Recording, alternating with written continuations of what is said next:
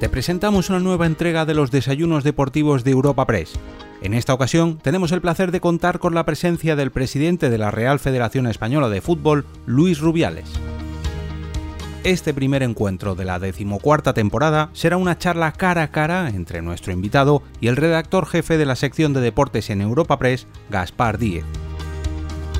Pero antes, escuchamos la inauguración del evento y la presentación del ponente de esta ocasión de la mano del presidente de Europa Press, Asís Martín de Gaviedes. Si quieres estar al tanto de toda la actualidad deportiva, puedes visitar la sección de deportes de nuestro portal de noticias europapress.es. Hoy es un día muy especial para los desayunos deportivos de Europa Press porque de verdad es una verdadera satisfacción tener al presidente de la Real Federación Española de Fútbol que nos va a hablar de nuestros héroes. Todos hemos disfrutado mucho, no, muchísimo de la Eurocopa y es de verdad un honor tenerte con nosotros. De verdad vamos a disfrutar de, de, tu ponencia. Como te decía Luis, voy a hacer una breve reseña curricular tuya. Inmediatamente ya yo terminaré y habrá un vídeo y después habrá un coloquio que va a ser seguro apasionante. Luis Rubiales Béjar es natural de Las Palmas, es licenciado en Derecho, abogado y director deportivo titulado por la Universidad Camilo José Cela. Su vida ha sido siempre centrada en el fútbol. Con tan solo 14 años debutó en el Motril, uniéndose al Valencia Club de Fútbol en la temporada del año 94 y 95. En el año 96 convocado a la selección nacional sub-18 en la temporada 96-97 jugó en el Amoros, donde sufrió una importante lesión que lamentablemente arrastraste, pero que superaste, porque pudiste seguir jugando en el Lleida, en el Serez y en el Levante, y de ahí al Alicante y finalmente en el Hamilton escocés, que fue donde cerraste tu carrera deportiva. Pero tu carrera asociativa, tu carrera brillante, la iniciaste en el año 2010, siendo elegido presidente de la Asociación de Futbolistas Españoles, de la AFE, recibiendo en el año 2016 el premio Goals Media por tu defensa del colectivo de los futbolistas. Desde el año 2010 eres miembro de la Junta Directiva de Real Federación de Fútbol y del 2012 de su comisión delegada, así como miembro del Comité Estratégico del Fútbol Profesional de la UEFA, la parte internacional. Entre los años 2014 y 2017 fuiste presidente de la Junta Directiva de la Mutualidad de Deportistas Profesionales, de la MDP, y como todos conocemos, en mayo del 18 elegido presidente de Real Federación Española de Fútbol y al año siguiente también miembro del Comité Ejecutivo de la EFA, ambos cargos que ocupas en la actualidad. Luis, de verdad, muchas gracias. Y permíteme que para terminar y delante de todos te dé un buen abrazo porque tú representas lo mejor que. Muchas gracias. Muchas gracias.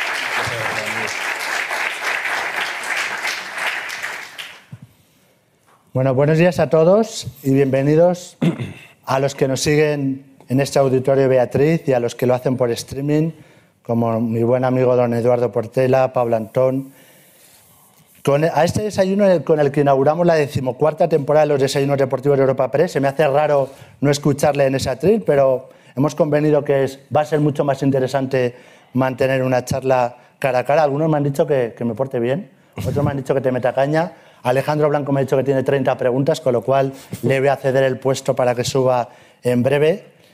Esta mañana nos acompaña Luis Rubiales, presidente de la Federación Española de Fútbol y, como ha dicho mi presidente Asís, un buen amigo de, de esta casa y me gustaría que durante esta hora le conozcamos un poco más. Me lo dice en cada desayuno mi, su tocayo, mi compañero Europa Press y amigo Luis Arriola, y le voy a hacer caso. Y si me lo permites, te voy a tutear, aunque se me va a mezclar el, el tú con el usted, porque estoy acostumbrado a hablar de usted. Queda más fresco, me dice él. Dicen que las cosas saben mejor cuando cuestan más. Y a ti, Luis, la vida no te la ha puesto fácil. Lo comentaba antes mi presidente con esa lesión que tuviste grave, pero te pudiste recuperar. Y hoy en día eres uno de los directivos más importantes de este país.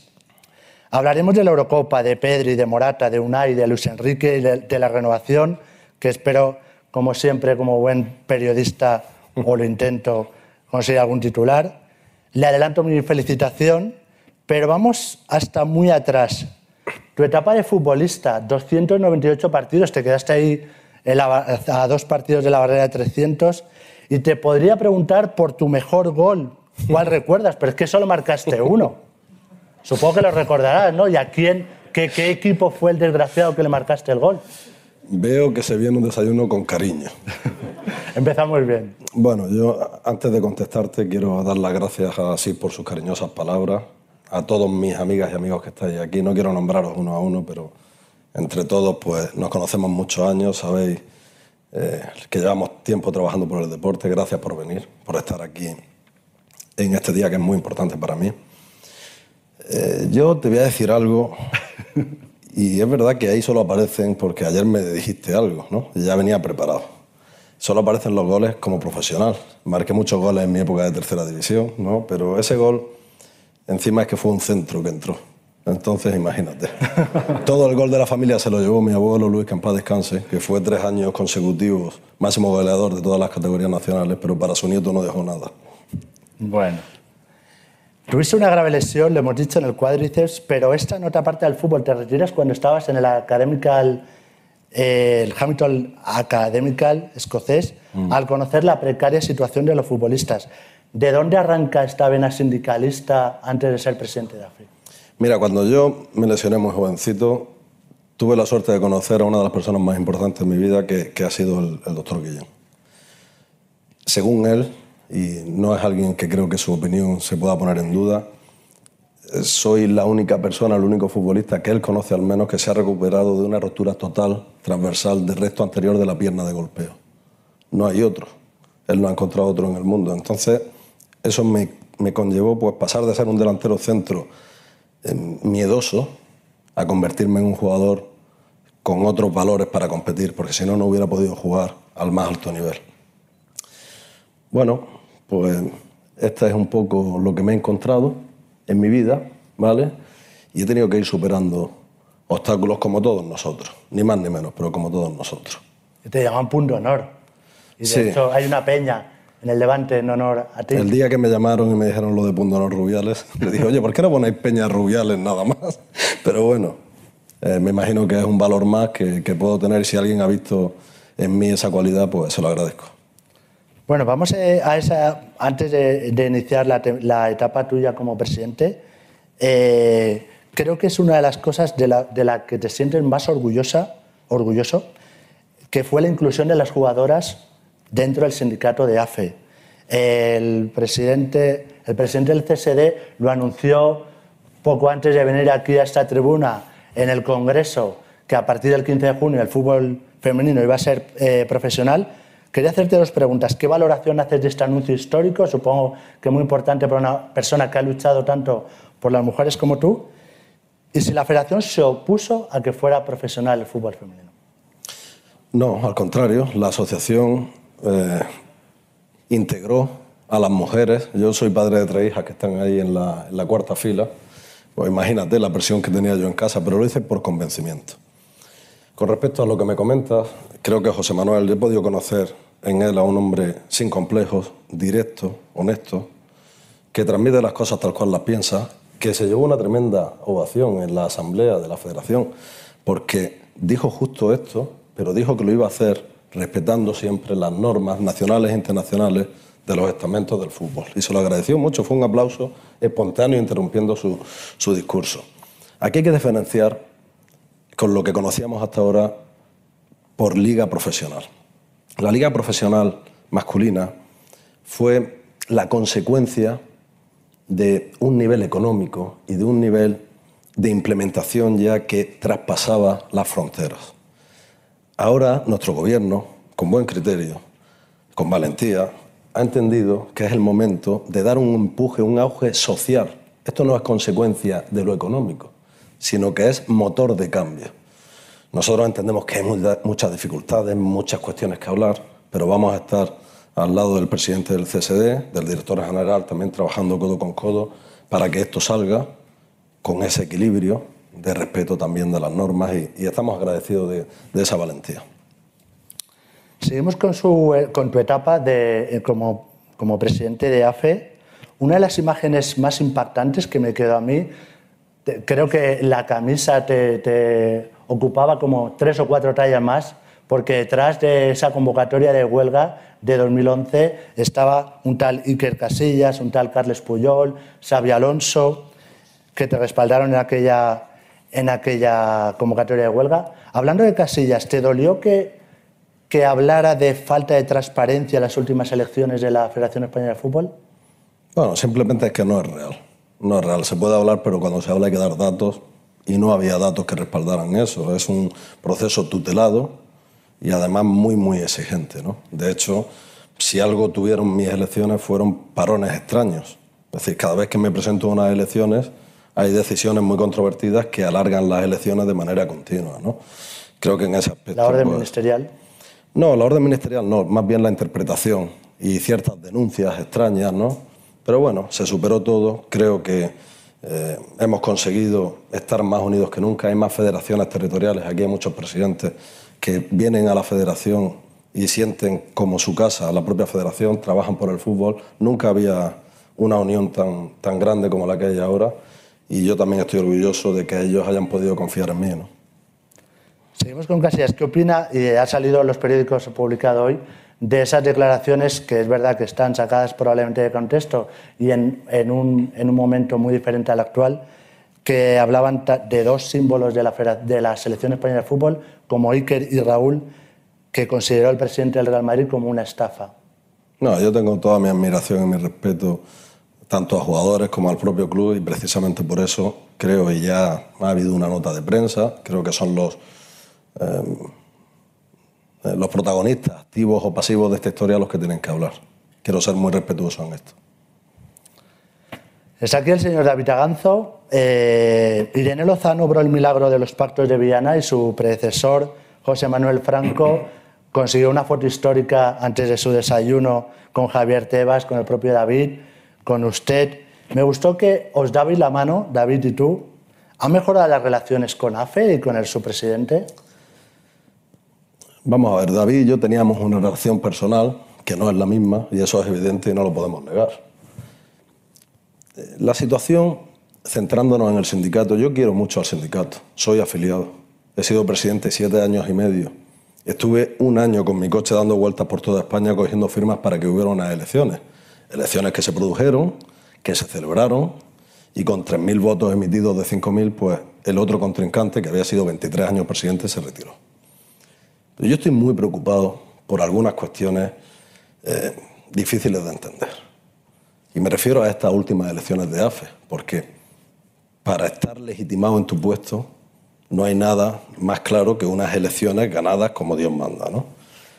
Claro, aquí han llegado votos en cajas a un notario, cuando el reglamento electoral lo que dice es que el voto tiene que llegar directo al notario. Entonces a mí me gustaría saber como afiliado qué ha pasado, dónde han llegado esos votos, a unas cajas que las han guardado y el notario ha custodiado cajas. Y me gustaría saber también como afiliado cómo es posible que haya votos repetidos. Es decir, que un futbolista que ha declarado decir votar una sola vez, han aparecido dos votos de ese futbolista. Entonces, ¿con esto qué quiero decir? Que yo, como jurista, como persona, pero sobre todo como afiliado, me preocupo y no hay respuesta del sindicato y además, lo más grave para esto es que cada respuesta que yo me doy a mí mismo sobre estas preguntas es horriblemente peor que la anterior. Entonces, estas irregularidades, que sé que están siendo investigadas y que la policía, las denuncias y demás, yo no entro en, los temas de, la imputación por soborno, ¿no? porque todo el mundo merece la presunción de inocencia. Pero lo otro es grave y tiene que haber respuestas. ¿Se le ha preguntado al presidente? No, no, no lo he preguntado, pero lo lógico hubiera sido que se explicara. Pero es que no tiene explicación realmente. ¿Cómo pueden aparecer dos votos de, de varios afiliados? Es que eso ya lo digo, que cada respuesta es peor que la anterior. No, no, quiero incidir mucho en esto, pero creo que es algo que deben de preocuparse en dar una explicación si es que la tiene, porque realmente yo como afiliado estoy muy preocupado. Pues anotada queda su preocupación. Seguimos hablando de su relación con las instituciones. Ha mencionado varias veces al presidente del Consejo Superior de Deportes. Se lo pregunté hace unas semanas aquí a Javier Tebas, está usted aquí, ¿Qué queda de esos pactos de Viana y si vamos a tener más capítulos de esa guerra de federación y liga de los partidos de los viernes y los lunes? Es una pregunta que va eh, pues perfecta, porque se ha, se ha publicado en el Boletín Oficial del Estado la redacción, esta vez, pues permitidme que lo diga, pues bien hecha, ¿no? de lo que se pactó en aquel momento en cuanto al fútbol no profesional. Nosotros cumplimos con el fútbol profesional, pero había un cambio que permitía a la Real Federación Española de Fútbol ser quien vendiera de manera colectiva los derechos de televisión de, los, de las categorías no profesionales. Eso hoy, gracias al trabajo del CSD, pues es posible. ¿no? Pero fíjate, quiero destacar otro tema más. Se habló mucho de los pactos de Viana, pero no se habló de los pactos, no se llamarlos los pactos de Argüelles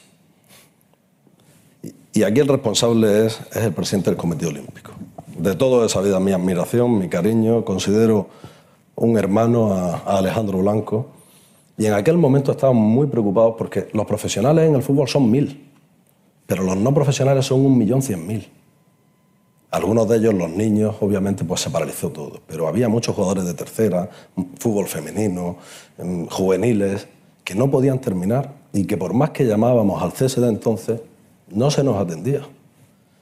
Un día, eh, pues donde solemos quedar los sábados o los domingos, Alejandro y yo, a tomarnos un refresco, le dije, mira Alejandro, yo estoy desesperado, estamos ya a principios de julio, no tenemos respuesta, hay que hacer algo. Y entonces él tomó la determinación, Luis, ¿te parece que llame al, ministro? Oye, pues habla con el ministro, eh, con José Manuel Uribe, que quiero también mandarle un cariñoso saludo, porque ha tratado de ayudar siempre al deporte. Y bueno, tuvimos que empezar reuniones, pues está por ahí Paco Blasquez, también Jorge Garbajosa, empezamos estas tres federaciones trabajando con Alejandro Blanco y se unieron todas las federaciones hasta que conseguimos tener un protocolo redactado en el 90% por nuestros propios juristas, entre ellos Andreu Camps, secretario general de la Real Federación Española de Fútbol, y que hizo posible que el fútbol, que el deporte no profesional pudiera volver a competir. Y eso es es gracias a Alejandro Blanco y también al ministro. ¿Y la respuesta es lo del viernes y los lunes? ¿Seguiremos teniendo capítulos de, esa guerra, desgraciadamente? Bueno, está judicializado, pero, pero no es una guerra. Yo me gustaría que todos, ahí están las, hemerotecas y demás, mira, yo, no se, no se puede pretender, pretender, igual que, mira, aquí tenemos a, a, Eugenia, gran amiga, y tenemos a José Manuel. Una es política del PP y otro es político del PSOE es que es un milagro pedirles que piensen igual en todo, porque entonces estarían en el mismo partido político. Entonces lo normal es que disientan, pero que lo hagan con respeto, que lo hagan con respeto como lo hacen. Porque yo he coincidido muchas veces con ellos y en conversaciones y lo hacen con respeto. Entonces no podemos pedir que Javier Tebas, que tiene una forma de pensar muy diferente a la mía, pues piense como yo o yo piense como él. Pero lo que sí podemos pedir es respeto. Entonces yo invito a todos los que están aquí a que vean cómo me dirijo yo cuando hablo de él, cómo me dirijo cuando hablo de la liga y que también analicen lo contrario. Entonces, disentir es sano, pero las formas son muy importantes. Y nosotros, la Real Federación Española de Fútbol, ese millón cien mil licencias merece cariño y sobre todo, si no cariño, al menos respeto. Nos habla de los pactos de Viana, usted ha, mencionado los pactos de Argüelles, voy a, voy a bautizar yo otro, los pactos de Europa Press. Me gustaría que, que hubiera una gran sentada del fútbol, no sé si usted acepta, con el señor David Aganzo y con el señor Tebas aquí para hablar de, del fútbol español y por el bien del fútbol español. Por supuesto, no solo lo acepto, lo llevé a efecto cuando era presidente del sindicato y lo llevaba en mi programa. De hecho, invité al presidente de la liga que vino a la federación, quisimos salir juntos. Yo quise y le ofrecí salir juntos con los medios, sabéis que se marchó por el garaje, no aceptó en ese momento que nos reuniéramos con el sindicato los tres, pero yo creo que hay muchas cosas, incluso con con otros estamentos del fútbol sería muy importante y sano, sería muy, muy sano. Es cierto que no hemos tenido mucha suerte, David Ganzo ha estado en la junta directiva y bueno, no sé los motivos, pero pues prácticamente no ha venido a ninguna reunión de junta directiva y ese es el motivo por el que ha dejado de, ser citado. Y bueno, pues eh, Javier Tebas, si viene con, eh, con ganas de aportar con, sus criterios que respetamos y sobre todo con ese respeto, pues ¿por qué no vamos a sentarnos? Encantado. Bueno, aquí tenemos su compromiso, esperamos que el de David de hecho, y el de Javier también. De hecho, como tú querrás titulares, te voy a decir algo. A ver, dame un titular. En los próximos días voy a invitar a Javier Tebas, esto son competencias 50% la Liga, 50% Federación, para sentarnos, para intentar cambiar el modelo, el formato de la actual liga. Eh, nosotros hemos cambiado el formato de, de muchas competiciones. La Copa Federación, la Supercopa, la Copa del Rey.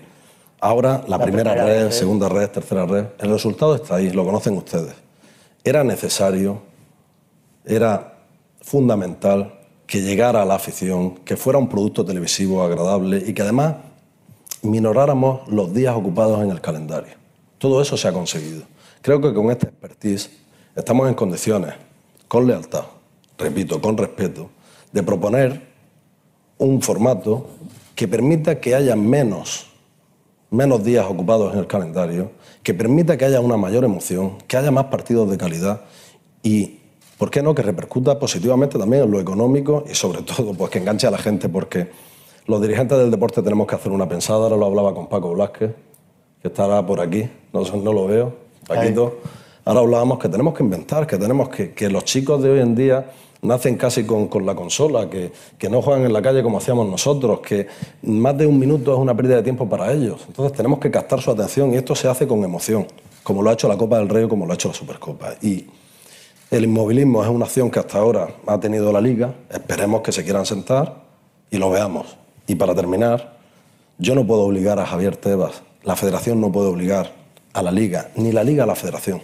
Si cambiamos el formato se tiene que hacer por unanimidad. Pero vamos a mandar una carta en los próximos días para sentarnos y proponer este cambio que permita que haya, por ejemplo, sedes neutrales en partidos de liga.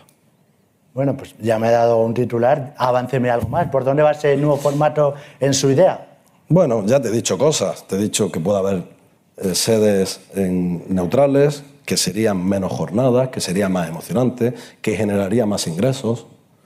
Es que si te lo digo todo, ¿qué le, qué le voy a mandar a Javier Tebas? Tendremos Ser que un neutral, con por ejemplo, puede ser un partido en Miami, ¿no? Bueno, pues se podría estudiar porque lo importante aquí es que los equipos tengan la posibilidad de jugar dentro y fuera y si se generan también algún momento una sede neutral, pues ¿por qué no se puede estudiar? Podemos estudiarlo. Lo que no es viable es ahora donde hay un partido en casa y otro fuera, porque entonces desvirtúa la competición. Vamos a seguir con los titulares, pero antes de ello vamos a hablar de la Eurocopa. Pero antes de ello les invito a todos a, ver este vídeo que han preparado sus compañeros de la Federación para resumir el paso de la selección por esta Eurocopa exitosa.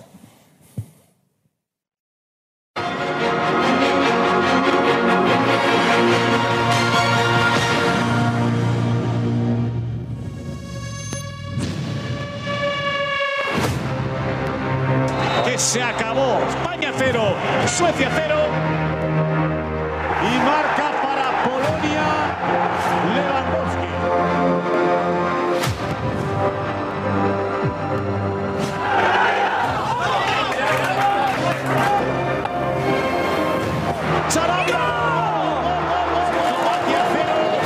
España 5. Nos alegramos mucho por la alegría que podemos dar a la afición, por la alegría que se han llevado los jugadores y sus familiares.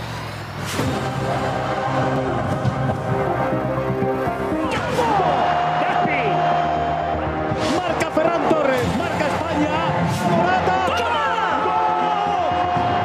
Pues es una maravilla formar parte de un equipo. Cuando uno forma parte de un grupo es una sensación muy bonita. Jordi Alba. ¡Gol!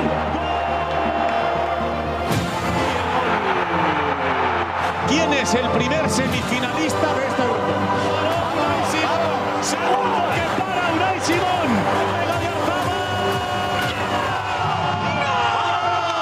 Más y llegar a la final. Arranca el partido. De ellos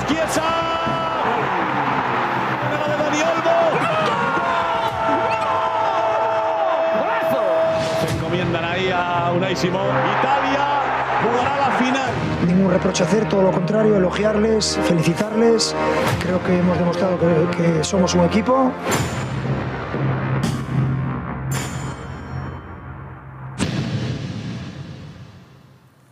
Bueno, emocionante. Ah, yo creo que merece un aplauso.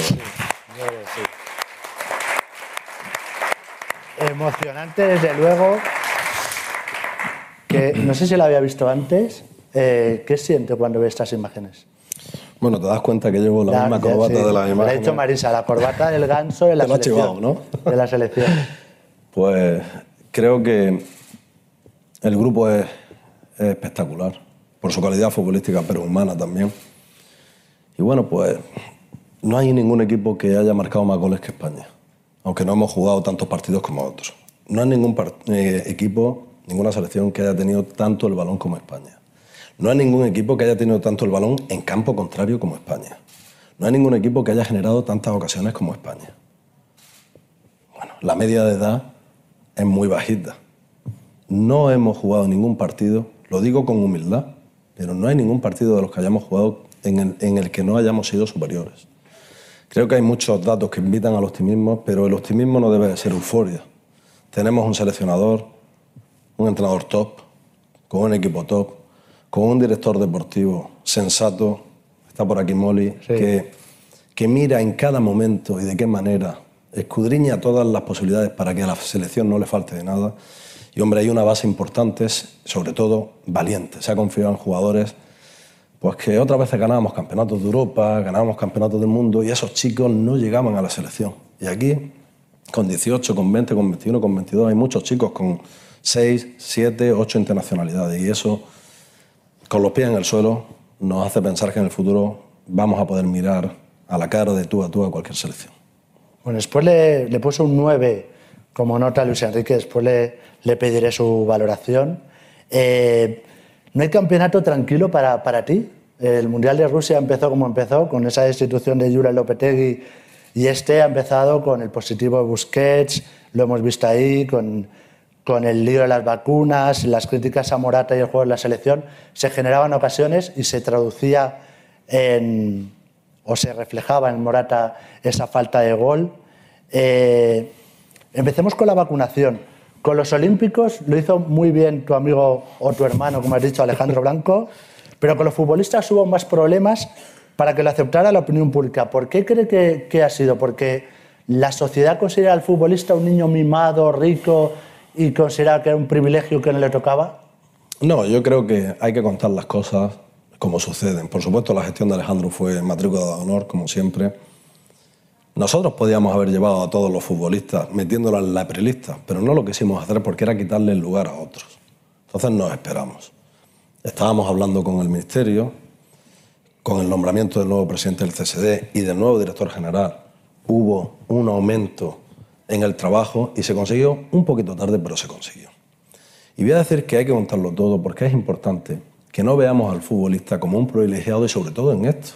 Es que gracias a estos futbolistas, gracias a esta selección, hemos tenido una sede en España que ha sido capaz de generar en un momento de crisis, post pandemia o durante la pandemia, cientos de millones de euros para esa ciudad y para esa zona en Andalucía.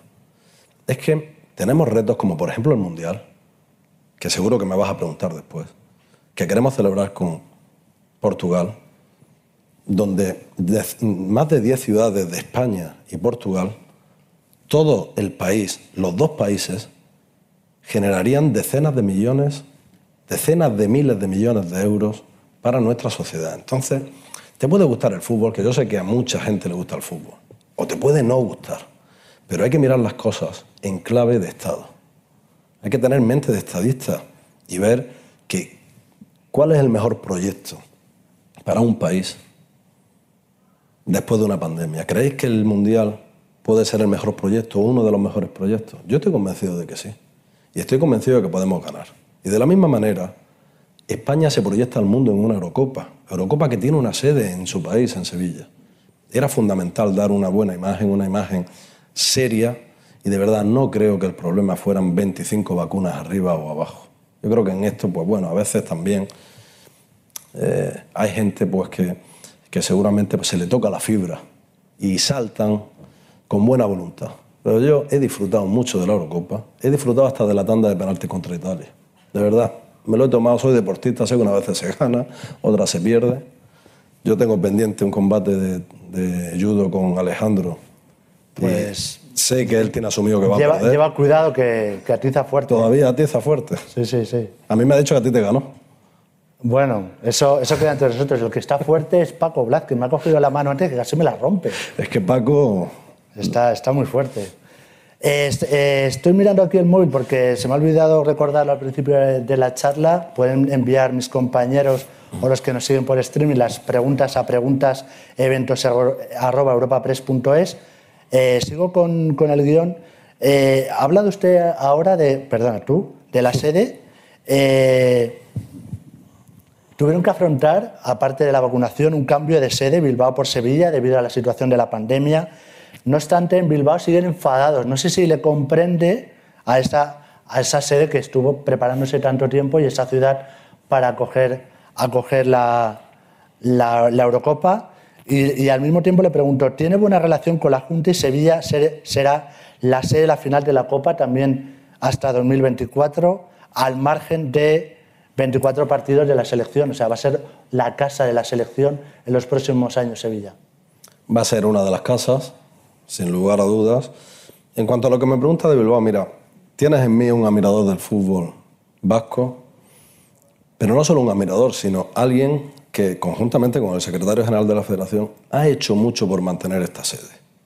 Hasta que un día nos llegó un email, le llegó al secretario general, donde nos decían, para que entre público se tienen que dar estas siete circunstancias. Y además encadenadas, no seis ni cinco, las siete.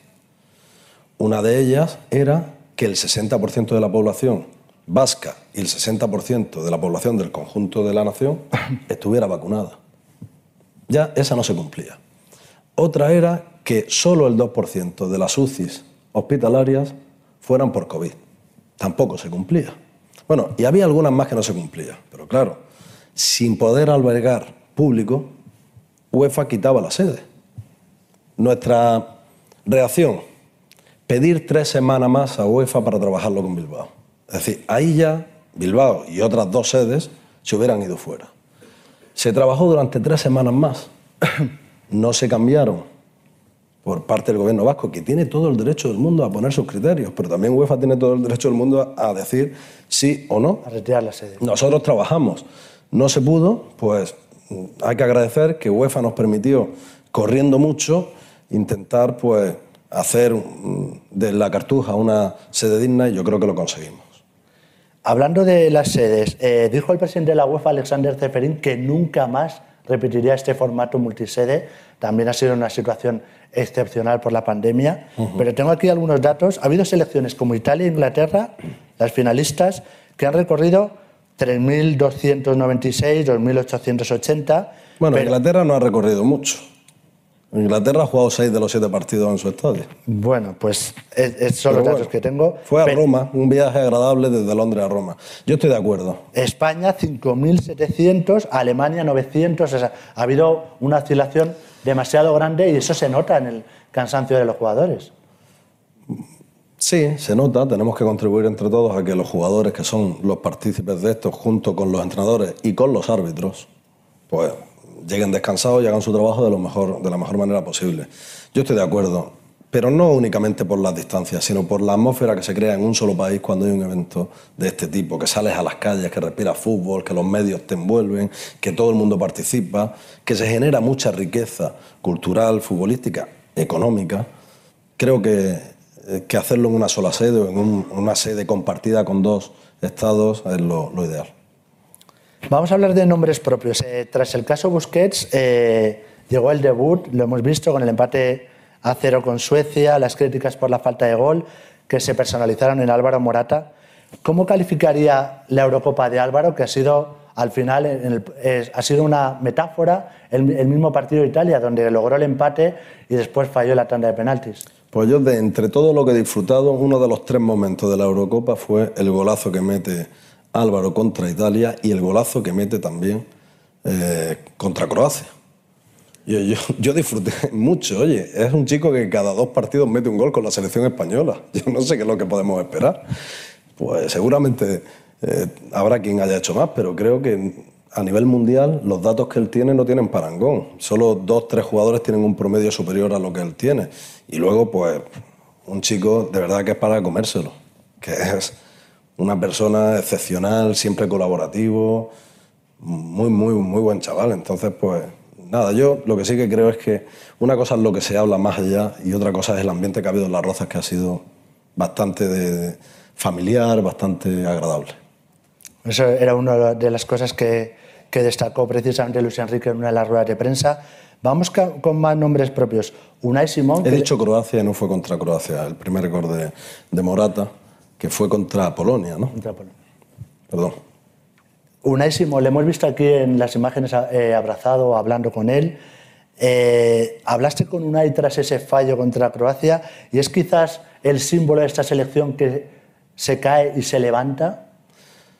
Pues seguramente uno de los símbolos, porque cuando terminamos el, el, el partido en el que caímos eliminados, pues la delegación italiana, con su presidente a la cabeza, Gabriele Gravina, buen amigo, nos daban la enhorabuena y nos decían, oye, habéis merecido pasar vosotros. Nos lo decían además convencidos, con cariño, no era una falsa afirmación. Entonces, bueno, cuando te vas así, te vas con la cabeza alta, viendo que se ha peleado, que ha luchado. Bueno, yo no quiero dar nombres propios, pero es que ha habido jugadores, algunos de ellos muy jóvenes, que han dado un paso al frente tremendo, que se han echado al equipo. Ahora te preguntaré por, por él. No, bueno, y algunos, pues, no solo Pedri. Es que Dani, es que Ferran, es que ha habido muchos jugadores que Dani han hecho. Olmo. Bueno, y luego hay un joven de, de, más de 30 años como es Busi, que es que habría que clonarlo, ¿no? Y, y Jordi, y, y Aspelicueta, y, y Laporte, y pues yo estoy muy orgulloso de, de, la selección y muy feliz con, con lo que han hecho. Bueno, escribía, mi, hablaba antes con Juan, Juancho Gallardo, el director de marca, y le preguntaba por mi amigo Roberto Palomar.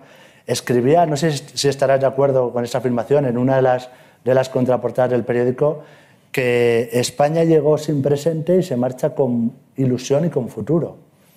Bueno, y sobre todo en las rozas con los pies en el suelo, porque sabemos que esto es muy efímero, tanto lo positivo como lo negativo, pues lo ha sido, ¿no? Aunque ha habido críticas al principio, pero después, sobre todo la noticia para mí es que la gente se ha enganchado. La noticia es que después de mucho tiempo en el que se decía que la selección no enganchaba, pues vemos que los datos de televisión dicen que los, las emisiones más vistas de lejos son la selección española de fútbol. En concreto, pues el minuto de oro estábamos en 15 millones en los penaltis contra Italia. Entonces, que 15 millones de españoles estén sentados delante del televisor es algo que a nosotros nos, nos hace felices y nos, y nos, emociona mucho. Comentabas antes de, de, jugadores jóvenes que se han echado a la espalda de la selección. Vamos a hablar de Pedri, que ha sido elegido mejor joven de, del campeonato, incluido el único español, incluido en el once ideal del torneo. Ahora irá a los Juegos. El propio Luis Enrique dijo que le ha visto, ver, le, le ha visto cosas que ni a don Andrés Iniesta, a su edad, le ha visto. ¿No corremos el riesgo de abrumarle y de desviarle de ese camino a un chaval de 18 años? Mira, eh, Pedri tiene una naturalidad excepcional. Si Luis Enrique ha dicho eso, ¿quién soy yo para, para decirlo? Pero te voy a contar una anécdota, creo simpática, para que veas qué tipo de persona es Pedri. En uno de los partidos, cuando íbamos en el autobús, pues los que estamos en la parte de adelante comentábamos que ya cuatro días aquí, no sé si fue en San Petersburgo, ya llevamos cuatro días aquí, no podemos salir a correr, no podemos, con las restricciones propias de la pandemia, y encima de todos los postres que nos ponen están tan ricos, vamos a engordar, me cachen la mano. Bueno, un poco de esos comentarios, ¿no? Y Pedri, que iba en el, tercero o el cuarto asiento, se levantó así y dijo, pues coman plátano de Canarias que no engorda. Entonces, te quiero decir, es que es un chaval que tiene una naturalidad, una espontaneidad, que en su juego se refleja exactamente igual. Pues juega pues exactamente igual que si estuviera en la, en la playa de la cantera. Y eso es lo que yo creo que le hace un jugador muy especial. Bueno, ha hecho una cuña publicitaria, pero bueno, está, está, está bien traída. Es que estoy muy agradecido a todos los patrocinadores. A todos los patrocinadores. A todos los patrocinadores Mira, que son una familia. Le iba a preguntar por eso más tarde, pero bueno, se lo pregunto ahora, ya, ya que ha hecho esa cuña publicitaria. La federación, que ha pasado unos momentos complicados económicamente, ahora ¿Cómo ha, ha, ha, conseguido atraer antes de este éxito a tanto patrocinador? Porque ha dicho Plátano de Canarias, El Ganso, Finet World, eh, Galletas Príncipe, no sé, son los primeros que me vienen un poco a la cabeza. Seguramente Rubén Rivera, el director de marketing, lo explicaría mejor. He visto por aquí, sí. Yo, yo voy a dar dos claves. Cuando llegamos a la federación teníamos, creo que eran 29 millones de euros de ingresos en patrocinios. Hoy en día hemos dado el salto a 83 justo en los dos años en los que la mayoría de entidades pues, han tenido un retroceso pues, por las situaciones actuales. ¿Qué hemos hecho para ello? En primer lugar, hay que diferenciar entre selección y no selección. Antes solamente era la selección española de fútbol, ahora es la selección femenina, las selecciones inferiores, está el fútbol sala, que a mí me encanta, aunque Fede Vidal, que está Después por le voy ahí- a preguntar por el fútbol sala. Bueno, pues luego me pregunta porque estoy muy enfadado con el seleccionador. Luego voy a decir ¿Ah, sí? por qué con el seleccionador de, de fútbol sala. Eh, esa era una parte y la hemos potenciado. Y la otra parte eran las competiciones. Entonces, la Copa del Rey no enganchaba. La Supercopa era algo más que un torneo de verano, pero poco más. La Copa Federación, que es la, copa humilde, del fútbol humilde, ahora da acceso a cuatro plazas de la Copa del Rey. Todos esos cambios nos han permitido generar un interés. Y luego yo creo que Rubén y todo su equipo, y en general la Federación, tratamos con el mismo cariño que nos tratan a nuestros patrocinadores. El ambiente que ha habido en la Eurocopa, cómo hemos estado juntos, cómo, bueno, a un metro y medio, pero juntos, cómo hemos animado, cómo es algo pues que, que, eh, desde luego yo creo que la federación hoy en día es un valor seguro y una apuesta segura para cualquier patrocinador. Hablando de cambios, también cambiaron el, el logotipo y la, la imagen corporativa de, de la federación y, cómo no, también recibieron críticas por lo simplista. Yo reconozco que a mí me gusta. A mí Muy la simpática, hubo una crítica que, que- que fue A mí buenísima. algo tan, tan, tan simple me gusta. de un círculo eh, rellenado a lápiz que, que yo me, la verdad es que me, harté de reír en casa, ¿no? Pero lo- nosotros lo que creíamos precisamente era eso, pues un sello, un, pues como le llaman también el botón, el sello, ¿no? De la federación que fuera reconocible y que se pudiera implementar eh, en la escritura, en los propios nombres de las competiciones.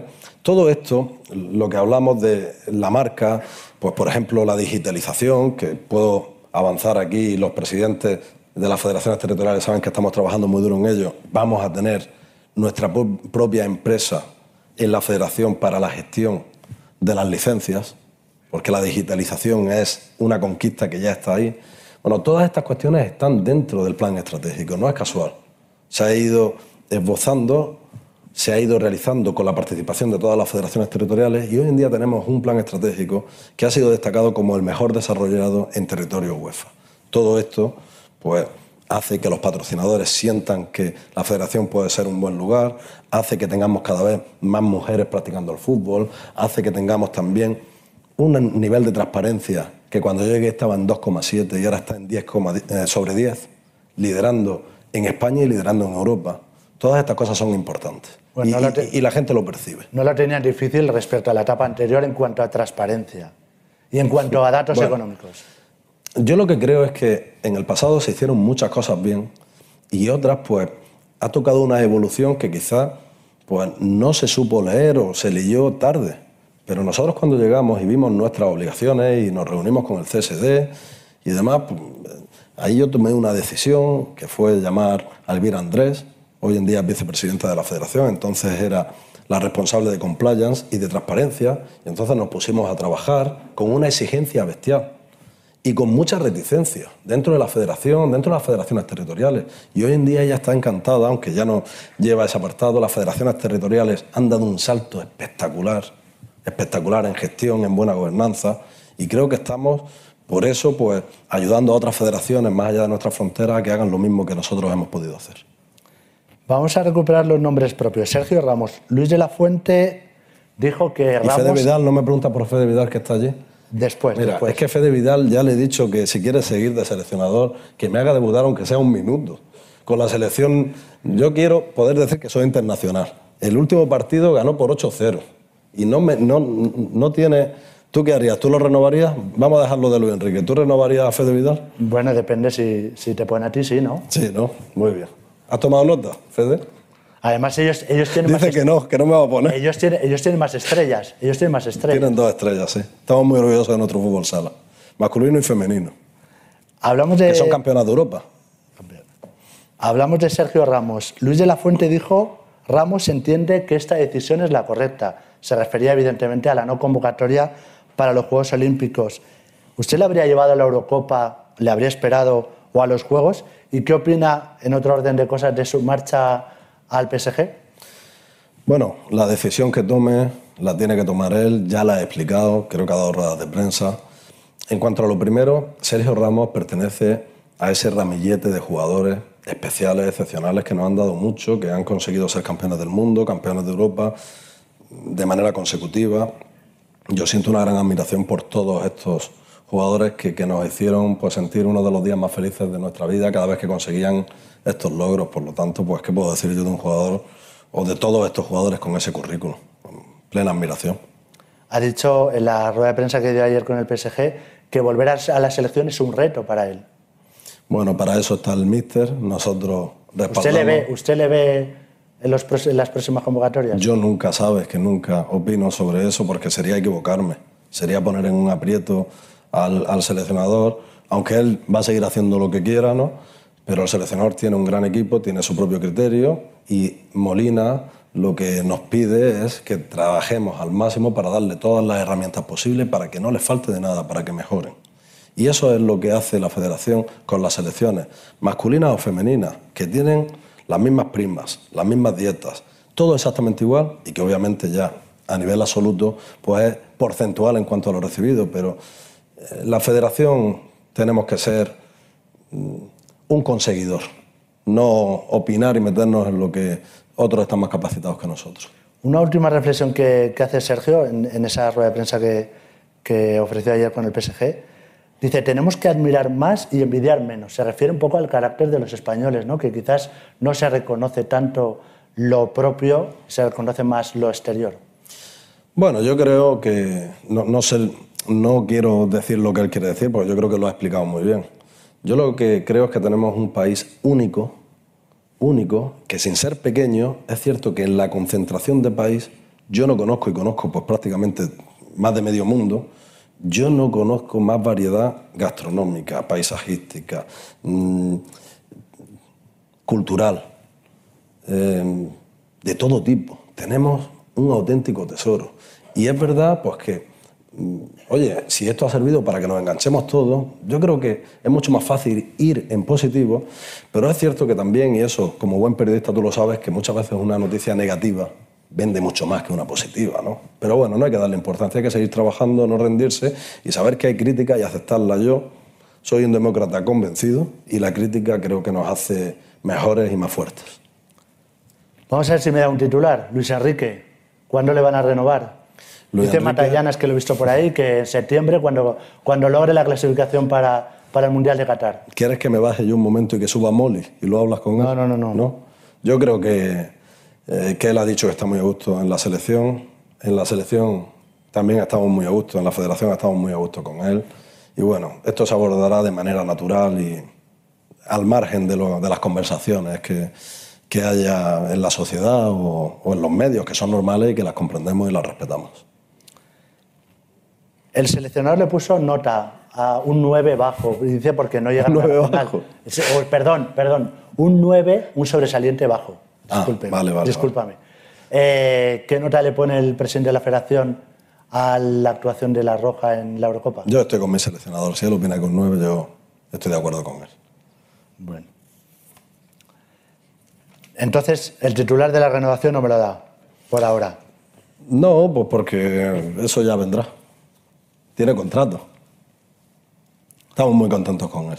Vamos a, ver, vamos a hablar de otros temas. Eh, no le he visto por aquí, aunque sí que en la, en la lista de invitados estaba, no le he visto al final al señor Velasco Carballo. Sí, está por ahí. Vale, pues. Está allí. ah, pues el señor Velasco Carballo, que vaya año con la aplicación del VAR y con el criterio de las manos, y por mucho que nos trate de convencer el señor Velasco de Carballo, lo del tiempo de descuento es para una tesis. ¿Qué balance hace usted del VAR? Porque tuve una discusión con él que siempre los árbitros dan tres minutos, él dice que no, pero ha habido casos flagrantes de que no se añade todo lo que se pierde, desgraciadamente, en contra del fútbol. Mira, el VAR y la aplicación en sí misma tiene muchísimas cosas buenas, pero no es perfecta, ¿verdad? Carlos, no es perfecta. Y eso los árbitros lo asumen con plena naturalidad. Pero ¿cuántas cosas han ayudado a mejorar el VAR y esta aplicación? Muchísimas, muchísimas. Han cambiado hábitos, por ejemplo, ahora es muy difícil que un jugador se tire en el área. Prácticamente eso ya no se ve, cuando antes era habitual. Es muy difícil que haya una agresión, es muy difícil que haya un juego violento. ¿Lo hay alguna vez? Creo que ha aportado mucho que ha mejorado mucho a los valores del deporte, a los valores del fútbol. A partir de ahí, Pues la perfección no existe, estamos trabajando, pero tenemos un bar, que es el bar que se utiliza en más del 90% de las competiciones oficiales a lo largo del mundo, el que se utiliza con UEFA, el que se utiliza en los mundiales, y tenemos unos árbitros que son, sin lugar a dudas, porque lo digo por, mm, por calidad, pero también por, por, por cantidad, son los que más alto nivel tienen en el mundo. Tenemos siete internacionales, tenemos, bueno, y ahora en femenino estamos también mejorando mucho con cinco internacionales de diferentes niveles.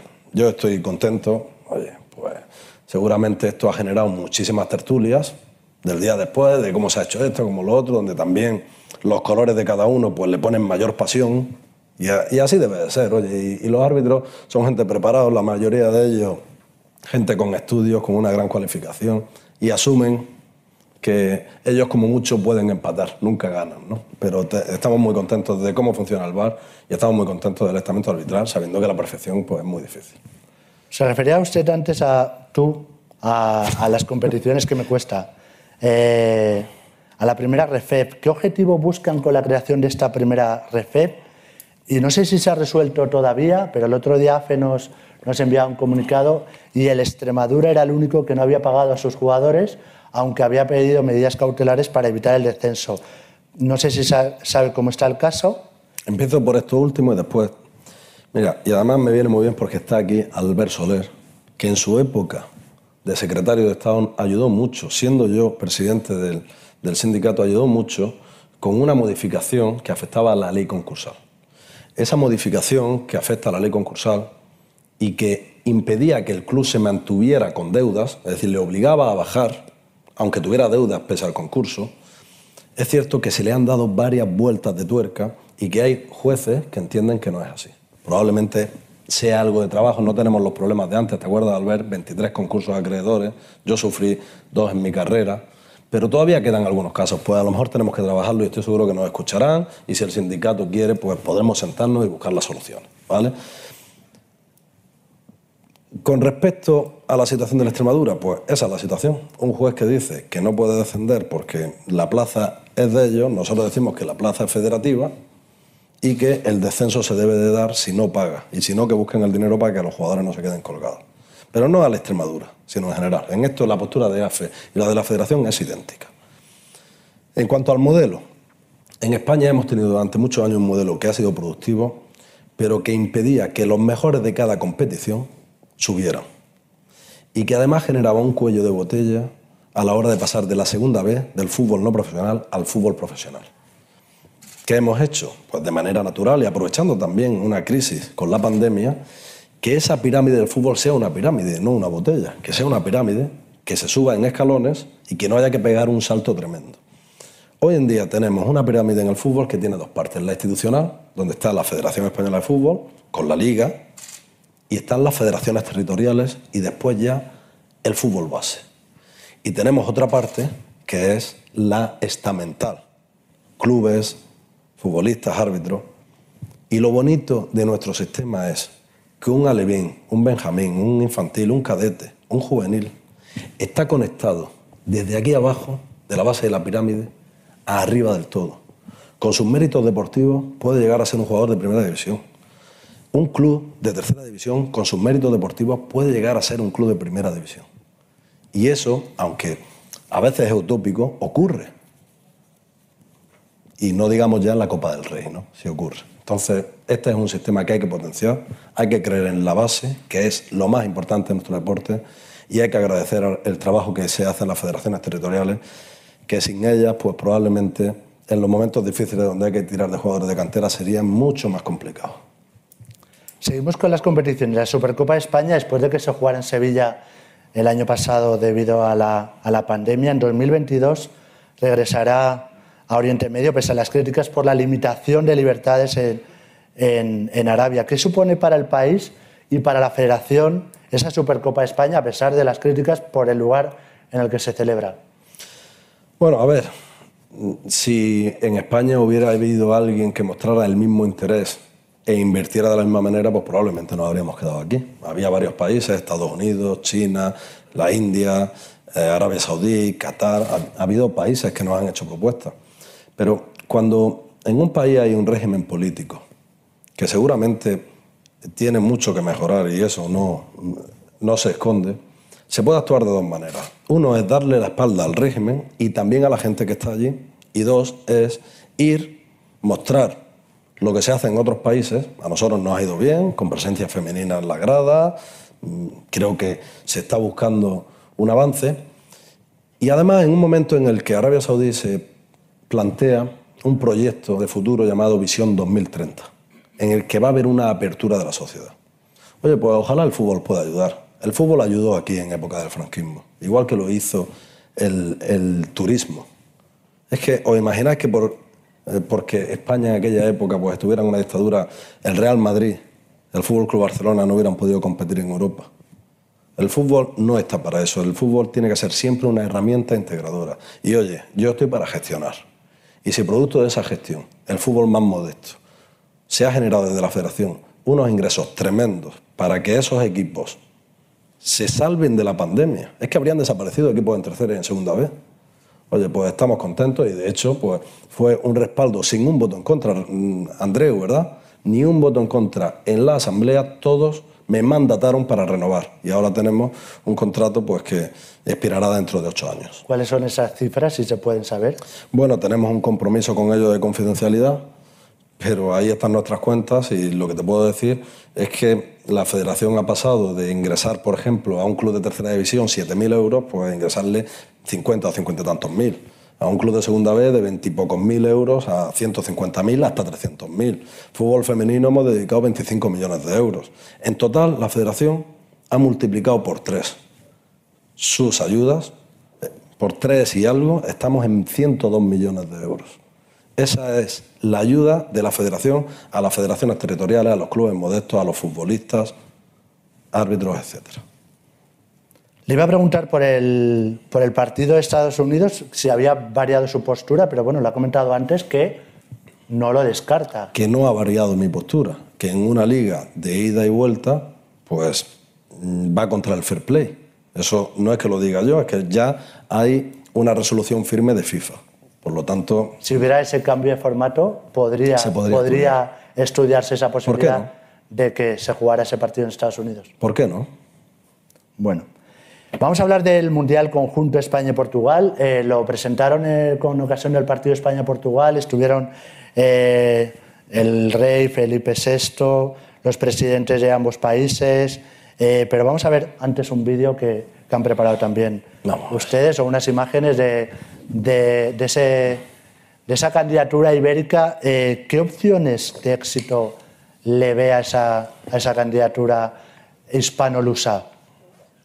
Si no creyera que, que podemos ganar, no, no, nos habríamos presentado. Estoy convencido de que podemos ganar. Y con el respaldo del gobierno y con un padrino eh, que ejerció esas funciones como Su Majestad el Rey Don Felipe, que, siempre está apoyando, siempre está con nosotros, siempre es, es un aliento, pues, eh, por supuesto también el país vecino, ¿no? hermano, con su primer ministro, con su presidente de la República. Creo que tenemos muchas opciones de, de poder albergarlo, pero todos tenemos que sumar. A ver si entre todos, a los que nos gusta el fútbol y también a aquellos que piensan que, que el fútbol es darle pataditas a un balón, pues entre todos, por el bien del país y por el bien de lo que supone.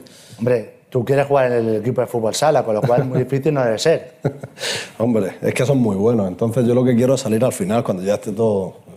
Es más, Alejandro Blanco seguro que se sumaría también, ¿verdad? También, también. Pues no sé si tenemos esas imágenes que, o, sigo con... Sí, sí que las tenemos, eh, por lo menos aquí. Vai Luís Figo, atenção! Em Portugal, uma finta é uma finta. E em Espanha, também. O que está próximo da baliza nós chamamos área. Están la grande y la pequeña. Y en España lo llamamos área también. quem sofre é um espectador. Aquí sufras o grites, también eres un espectador. En Portugal chamamos gol de cabeça. Bendita a cabeça. En España esto es un golazo de cabeza. Nós também dizemos golazo. Y esto en España se celebra con abrazos. Nós a isto chamamos de prato. En España un amigo es un amigo. E em Portugal também chamamos amigo. Y si el abrazo es con un buen amigo, Melhor. Melhor. Mejor. Melhor. Mejor. Melhor. Quiero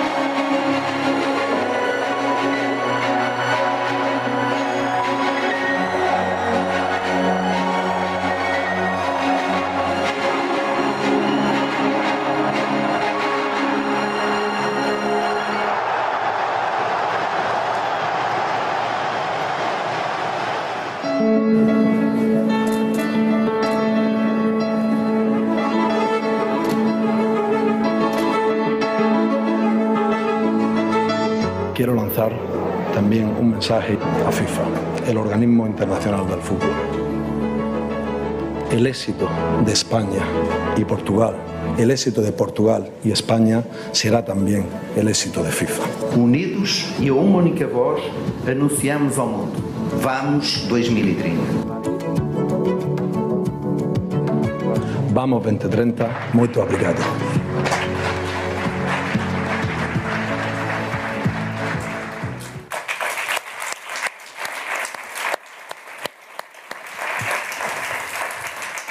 Verdad es que le voy a hacer un guiño también a, tu patrocinador, el Ganso, pero que me enseñaba antes Marisa unas, camisetas con el naranjito.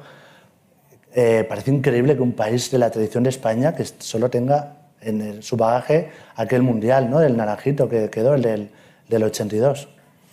Sí, queda lejos. Yo creo que nos merecemos y que, y que podemos. Ahora es el momento y la verdad es que estamos muy, muy satisfechos con la relación con el Consejo Superior de Deportes. Sabemos que van a apoyar con el gobierno en general, comunidades autónomas. Estoy viendo a Fran de Murcia, ¿no? Y bueno, pues estoy viendo también a... No tenemos todos los días la suerte de tener a alguien que mande tanto, ¿no? En una comunidad, ¿no? En un parlamento, como Genia. Oye, yo creo que todos somos país y podemos conseguirlo. Estamos acabando, pero eh, vamos a hablar de la Copa del Rey. Ha sido llamada la Copa de la Ilusión. ¿Le gusta el cambio de formato? No sé si en su cabeza hay algún Que otro... si me gusta. Fue de a mí, otro- ¿no me va a gustar? ¿Algún otro cambio más en, su, en tu cabeza? Bueno, pues seguramente. Ya te digo que ahora estamos enfocados en la liga. Vamos a ver si ellos quieren hablar, ¿no? Pero bueno, tenemos ahí la primera red, la segunda red, la tercera red. Hay, hay que moverse porque esto cambia y, y los chavales y las chavalas vienen con inquietudes muy diferentes a las que teníamos hace 20 o 30 años. Sí, la verdad es que sí. Lo, comentaba- lo comentabas antes también en, tu- en tus primeras respuestas, el fútbol sala. La Liga Nacional de Fútbol Sala ha anunciado ayudas por valor de 1,5 millones.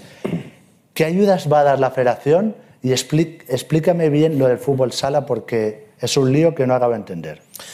No, bueno, vamos a ver. El fútbol sala es que la federación es quien organiza, que había un convenio en el pasado en el que se- cedía esto a la, a la asociación, a la liga, que este convenio expiró y además pues la liga de fútbol sala nos lo afeó en sede judicial. Oye, es que esto ha expirado y somos nosotros los que seguimos organizando. Entonces, oye, pues nada, empezamos a organizarlo desde la federación y bueno, pues extrañamente la liga, pese a eso, pues sigue cobrando cuota de participación sin ser el organizador. Ahí hay unas cuestiones que la verdad es que el Real Decreto que, que ha quedado promul- promulgado hoy van a ayudar mucho a aclarar que en los próximos años quien tiene que vender los derechos de manera colectiva es la federación.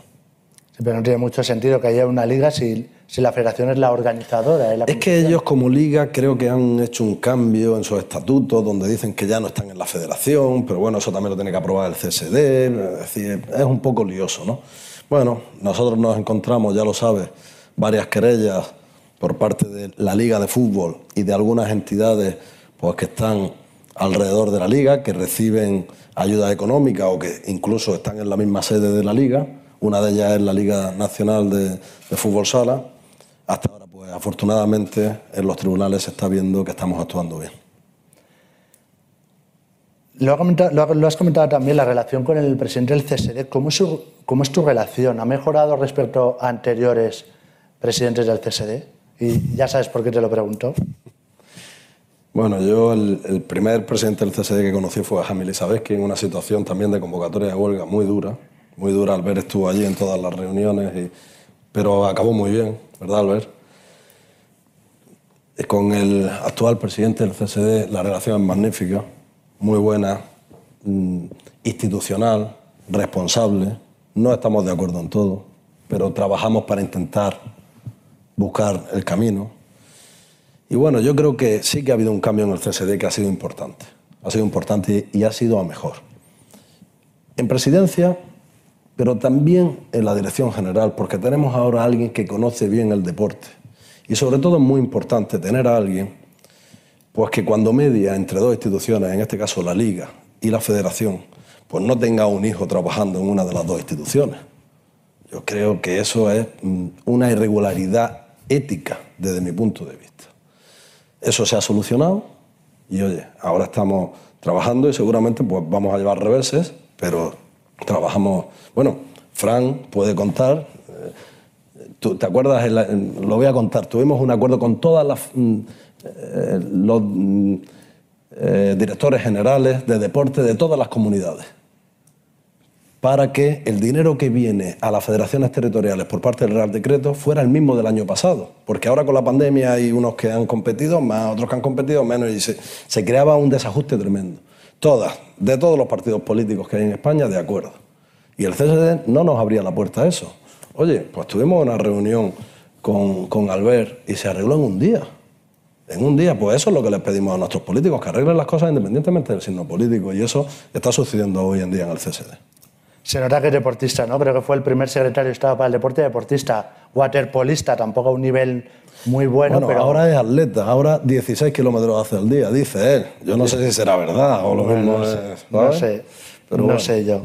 Eh, ¿Qué opina del borrador de la ley del deporte? Se habló en principio, eh, bueno, el secretario de Estado para el deporte se comprometió en ese atril que llegaría al Congreso antes de final de otoño, entendiendo final de otoño, no es de diciembre, eh, ¿Qué opina del borrador? Y parece que se ha eliminado la limitación de mandatos que le preguntaba el otro día a Alejandro Blanco, que Alejandro Blanco, que se ha tenido que marchar ahora, creo que estará en los Juegos de Madrid 2036 como presidente del COE, y, tú como presidente de la Federación como mínimo hasta 2030 para llegar hasta el Mundial. Bueno, yo sabes que dije que no venía para perpetuarme, para, estar 30 años, desde luego que no, pero desde luego no tiene ningún sentido, no hay limitación política que lo haya en el deporte. Además, pues para llegar alto en las instancias deportivas internacionales se requiere mucho tiempo.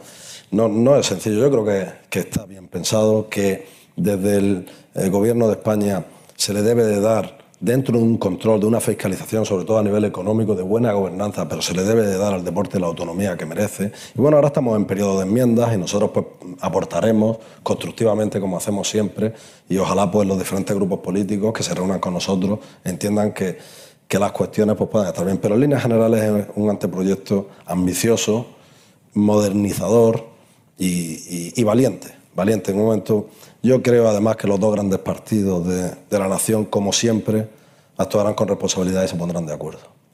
No le voy a preguntar si se va a presentar en 2024, porque ya sé la respuesta, pero sí por los proyectos. Al margen de esa candidatura conjunta del Mundial, ¿qué proyectos tiene a medio y largo plazo como presidente de la Federación?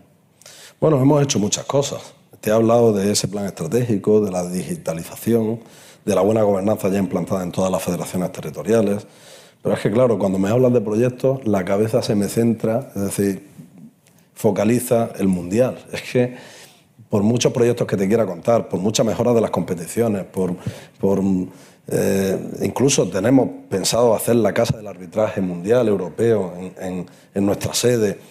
Pero es que, claro, es que los árbitros que, ambicionan eso saben la importancia de un mundial. Los entrenadores que saben que los congresos internacionales que organizamos son de los más reputados, saben la importancia del mundial. Entonces, yo creo que tenemos que hacer un esfuerzo entre todos, porque mm, ahora nos toca levantar al país de esta situación y este tipo de eventos que son únicos ayudan y de qué manera. Con el apoyo del ministro, ¿qué, qué le dijo o qué le dijiste en la toma de posesión al nuevo ministro de Cultura y Deporte? Bueno, lo primero que hice fue llamar al ministro saliente, porque es un, hombre que ha conservado un talante y una elegancia de principio a fin tremenda. Una, sobre todo, fíjate, yo clasifico a las personas con más capacidad o menos que José Manuel, sin lugar a duda, tiene mucha capacidad. Al final tiendo a clasificarlas en buenas personas o algo diferente. Y José Manuel es una muy buena persona y yo lo aprecio mucho. Entonces, pues bueno, lo primero fue despedirme de él, despedirme también de Mónica, su jefa de gabinete, de todo su equipo, y después pues dar la bienvenida a, a Miquel Iceta en un discurso que, que la verdad que fue brillante, muy simpático, muy ocurrente, y bueno, pues estuvo muy cercano con todos nosotros. Yo creo que él se va a apoyar, eh, va a permitir que el CSD sea una columna muy importante, se va a apoyar, es una visión, eh, o creo que es lo que dejó un poco pues, pues vislumbrar ante todos el otro día y seguramente pues es una buena noticia que gente que a nivel técnico conocen el deporte como nadie y que a nivel político pues son animales políticos, una trayectoria ya tremenda, pues puedan tomar decisiones amparados pues, por supuesto con, eh, en la ayuda y en el apoyo de, del ministro del ramo. Se lo pregunté hace muchos años a Jaime Lisabetsky, que lo has nombrado tú hace, hace unos minutos. ¿España merece un ministerio exclusivamente de deportes? Porque a veces parece que está el Ministerio de Cultura y Deporte y muchas veces, desgraciadamente, eh, vamos a esas tomas de posesiones y hay 40 minutos de cultura y un minuto de deporte. Para mí, España, yo no soy quien para opinar de la organización de un gobierno, Dios me libre, ¿no? demasiado tengo con lo mío. Pero para mí, lo que merece España es un sistema que funcione. Y si este, fun este funciona, pues, pues funciona. Y si no funciona, pues habrá que cambiarlo. Es un poco parecido a lo de antes. ¿Por qué limitar los mandatos? Lo que hay es que limitar aquellas, aquellos comportamientos o filtrar esos comportamientos o generar y crear un código de buena gobernanza que permita actuar bien y que impida lo, negativo, que siempre tendemos a decir, no, es que lleva muchos años y ha hecho su cortijo. ¿no? Vamos a evitar que nadie lleve un mes o lleve 10 años, haga de esto su cortijo. Y esa es la solución.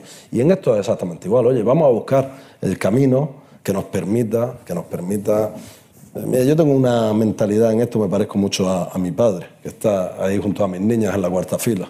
Al final, cuando hay un problema, tenemos que trabajar por solucionarlo.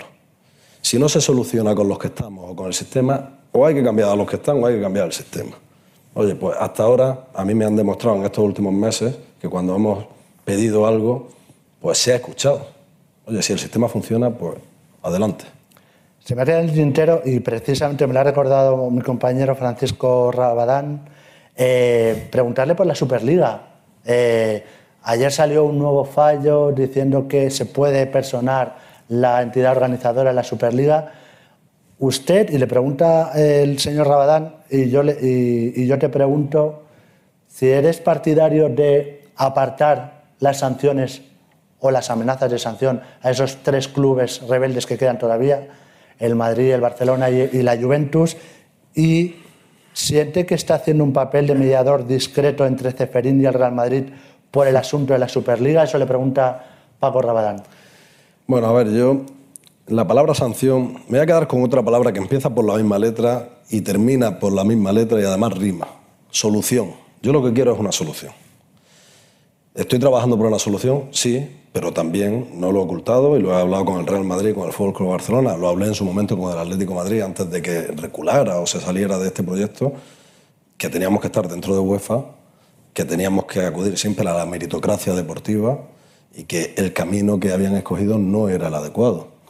Ahora, esto es como lo que decía al principio, cuando comenzábamos, y es que hay forma de transmitirlo y hay que transmitirlo con respeto. Hay que intentar empatizar con el que no opina como tú y defender con, con, fuerza lo que uno cree. Yo creo en esto, voy a apoyar a UEFA, voy a estar decididamente en la meritocracia deportiva. Pero también tenemos que intentar entre todos sembrar un ambiente de más concordia, que la atmósfera no esté plagada de mensajes, no subterfugios, sino directos de falta de capacidad, de que si bares o de que si no sé qué. Yo creo que, sinceramente, ese no es el camino. Tenemos que intentar rebajar todos y a partir de ahí buscar soluciones. Y si no, y vamos a un conflicto judicial, pues oye, pues cada uno tendremos que defender en, en, el juzgado, lamentablemente si no se soluciona, pues lo que pensamos que es mejor. La solución no era un me voy a las bravas, como pare, parece que era el mensaje de la Superliga. Bueno, ellos ya lo han explicado y, y nosotros también hemos explicado, yo lo he dicho, seguramente de una manera firme, pero repito, con educación y respeto. Ese no es el camino. El camino es dentro de los órganos del fútbol, y desde luego pues lo voy a seguir defendiendo con toda la fuerza, pero también, repito, con todo el respeto. Otra pregunta de Paco Rabadán. ¿Haría todo lo posible para que Messi siga en la liga, aunque tuvieran que saltarse las normas económicas de la competición? Bueno, las normas económicas le competen a la liga. Yo no voy a entrar ahí. No, no quiero entrar porque además no es mi competencia. Pero como aficionado al fútbol, Messi es uno de los mejores y yo quiero que los mejores estén en nuestro país. Mira, lamentablemente, hemos visto en la Eurocopa cuando empezaba eh, el primer partido, 14 de los 24 futbolistas españoles que forman parte de la selección están fuera de nuestro país. Oye, ojalá hubieran estado en nuestro país, pero al final, pues bueno, esto es un libre mercado y algunos tienen que salir. No nos queda más remedio que aceptarlo. Ojalá pudieran quedarse más los nuestros y también venir los mejores. No es sencillo. Una última pregunta de Manel Archerías Luque. Teniendo en cuenta que ya hay selecciones nacionales de otros países que han equiparado los salarios, primas, dietas, entre las secciones masculina y femenina, ¿la federación se compromete a mantener las primas fijadas por la masculina para el caso de que la selección femenina gane la Eurocopa del año que viene? Lo he explicado. Eh, esto podemos actuar de dos maneras, con populismo o con seriedad. Y nosotros en la federación, los presidentes de territoriales, la junta directiva, que esto lo hemos discutido mucho, hemos optado por la segunda. La segunda es, con todos los criterios de discriminación positiva, le hemos dado mucho más al fútbol femenino. Eso lo sabe bien Jorge Vilda, que está por ahí sentado. Y no sé si está también, aquí está Rafa Del Amo, el presidente del Comité Nacional Femenino. Pero hablamos siempre de porcentajes. Lo que produce cada fútbol porcentualmente se reparte igual a hombres que a mujeres. Y eso sí, de la sub-21 hacia abajo, con excepción de esta última, pues todas las chicas y chicos que vienen tienen exactamente los mismos medios, las mismas dietas, las mismas primas, etc. Hemos acabado. Muchas gracias por esta charla. Te reitero mi enhorabuena por el resultado de, de la Eurocopa. Y antes de terminar, me gustaría que hicieras un pronóstico o una porra de qué va a pasar con la selección olímpica en los Juegos de Tokio. acaban de llegar a, Japón para jugar su último amistoso antes de, los Juegos. Yo espero que, hagan un buen olímpico. Creo, y voy a decir lo mismo que he dicho de la, de la selección española en, en el europeo. No veo ninguna selección mejor que la española. ¿Esto significa que vamos a ganar de calle o que vamos a ser campeones o vamos a tener el oro? No, no significa esto pero que tenemos tantas posibilidades o más que cualquiera, sí. Yo eh, no soy de apostar, no juego, ah, pero... Muy mal hecho, porque tenemos a Loterías aquí como patrocinador. Pero, Loterías es otra cosa, ah, bueno. ¿sabes? Las apuestas, hay que hablar de eso, eso nos llevaría a otro Eso llevaría a otra... esa es una apuesta social, divertida, familiar, ¿no? la otra pues tiene ciertas connotaciones, ¿no? Que no quiero hablar aquí. Pero Quería decir que no ha puesto, pero si lo hiciera lo haría por, por España. Hablando de eso ya acabo, eh, Italia, que fue la campeona, hizo un gran campeonato y España la obligó a cambiar su forma de jugar y jugar en función de, España. Eso la hace grande a la, a la, selección de Luis Enrique. Sí, fíjate, Italia sometió a, a Inglaterra y nosotros, pues no sé si someter, porque al final no ganamos, pero fuimos muy superiores, muy, muy superiores a a Italia y bueno, pues lástima que esas ocasiones no se concretaron y hay que felicitar, para mí el que gana siempre es justo ganador y hay que felicitar a Italia. ¿Con qué palabras se queda de, la Eurocopa? ¿Ilusión, esperanza, familia, como ha dicho, compromiso? No, yo más que palabras y con el paso del tiempo cuando miramos hacia atrás todos idealizamos o tenemos pues como en una película los momentos vividos, ¿no? Yo me quedo con, con esos momentos en el vestuario que pasamos de mucha alegría, también también de, tristeza o frustración, pues porque una desilusión te genera eso, pero el volver todos juntos en el avión, en el autobús, cuando hablábamos, el ambiente, eso es con lo que, con lo que me quedo, algo que ha construido Molina, que ha construido Luis Enrique y que tiene que permanecer en los próximos años. Pues eso, te reitero mi, mi enhorabuena. Le doy las gracias a los que nos han seguido por streaming, a ustedes que nos han seguido por, por aquí, a Marisa González y a su equipo, a mi compañera Lucía y su equipo, a mis compañeros Guillermo y Ferran. Y a todos ustedes les deseo, como siempre, buenos días, buena suerte y que tengan un feliz verano. Gracias.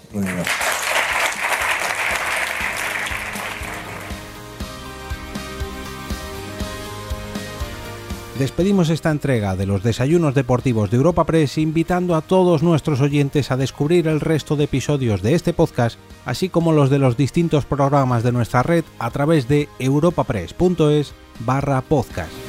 Recuerda que puedes encontrar todos ellos en las principales plataformas de podcasting.